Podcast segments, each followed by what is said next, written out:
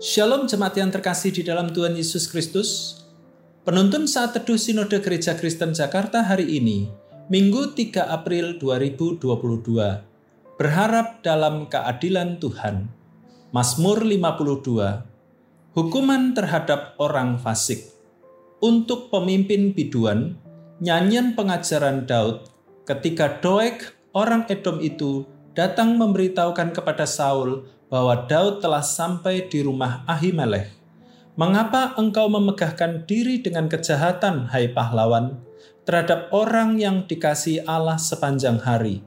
Engkau merancangkan penghancuran, lidahmu seperti pisau cukur yang diasah, hai engkau penipu.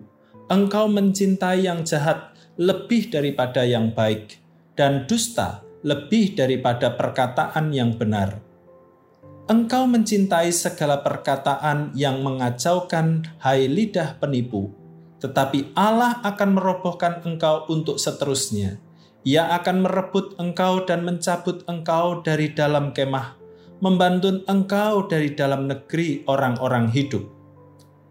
Maka orang-orang benar akan melihatnya dan menjadi takut, dan mereka akan menertawakannya. Lihatlah, orang itu yang tidak menjadikan Allah tempat pengungsiannya, yang percaya akan kekayaannya yang melimpah dan berlindung pada tindakan penghancurannya. Tetapi aku ini seperti pohon zaitun yang menghijau di dalam rumah Allah. Aku percaya akan kasih setia Allah untuk seterusnya dan selamanya. Aku hendak bersyukur kepadamu selama-lamanya, sebab engkaulah yang bertindak, karena namamu baik aku hendak memasyurkannya di depan orang-orang yang kau kasihi. Pada Desember 2012, sebuah portal berita memuat kisah seorang ayah berjalan kaki dari Malang ke Mekah untuk mencari keadilan.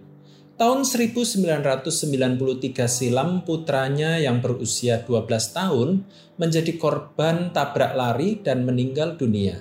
Dan pelakunya diketahui merupakan seorang aparat pemerintah. Kasus ini tidak pernah diadili hingga saat ini. Dari Malang, ia berjalan kaki ke Jakarta. Ia berharap dapat bertemu presiden untuk mengadukan kasusnya. Karena harapannya tak terwujud, ia melanjutkan perjalanannya menuju Mekah untuk memperjuangkan keadilan bagi anaknya. Ketidakadilan seperti ini bisa terjadi di mana-mana dan meninggalkan rasa pilu di hati. Kejadian yang melatar belakangi penulisan Mazmur 52 ini adalah pengalaman pahit yang dialami oleh Daud ketika ia melarikan diri dari Raja Saul yang ingin membunuhnya. 1 Samuel pasal 21 ayat 1 sampai 9, pasal 22 ayat 1 sampai 20. Daud menemui Ahimelech, imam di kota Nob yang selama ini sering membantunya karena mengetahui bahwa Daud adalah orang kepercayaan Raja Saul. Daud memohon pertolongan baginya dan para pengikutnya.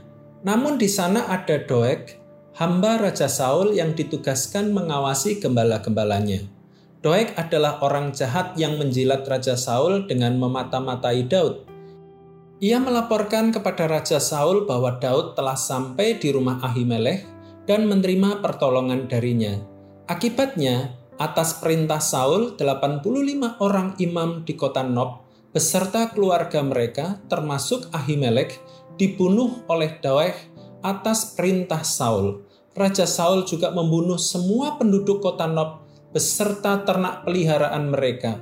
Ketika Daud tahu apa yang dilakukan Doeg, ia berpaling pada Tuhan untuk memohon pertolongan dan keadilan, sebab hanya Tuhanlah yang dapat menghadapi lawan-lawannya dengan adil. Saat kita sedang mengalami kesulitan karena perbuatan jahat orang lain, ingatlah bahwa Tuhan menyertai kita. Bahkan dalam keadaan terburuk sekalipun, Ia akan menolong kita melewati semua itu dengan penuh kemenangan. Mari belajar dari Daud yang berharap dan percaya pada keadilan Tuhan. Ia tidak menuntut balas, mata ganti mata, gigi ganti gigi.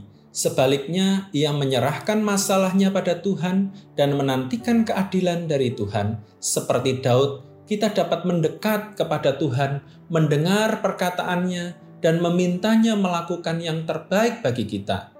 Keadilan Tuhan jauh lebih tinggi daripada keadilan manusia yang sering kali justru menuntut balas. Selamat beraktivitas, Tuhan Yesus memberkati.